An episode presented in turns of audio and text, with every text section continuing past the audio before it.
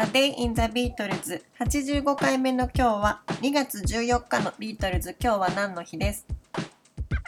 ？1964年の2月14日。アメリカツアーの合間にビートルズはマイアミで休暇を過ごしました。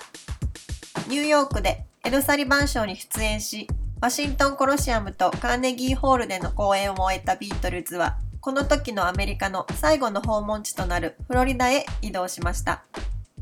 ブライアン・エプスタインがエド・サリバン賞の契約を取り付けてきたことをビートルズに報告した時4人はこの賞のうちの一つがマイアミビーチのホテルから中継されることにとても喜んだということです。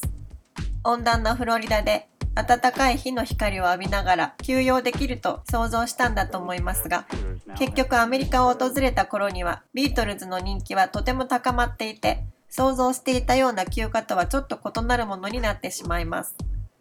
当初予定していなかった講演活動などの仕事も増えましたしこの2月14日の休暇中にはクルーザーを借りてマスコミやファンから離れた場所でゆっくりと過ごす予定でしたがその船に記者が忍び込み結局クルージングも断念したということです。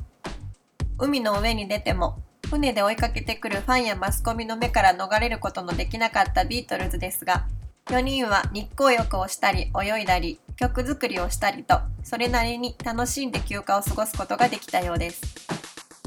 1962年の同じ頃オーディションが不合格となり落ち込んでいたビートルズの4人からすると2年後にこのような状況になっていることは想像できなかったのではないかと思います。A Day in the Beatles 85回目おしまいです。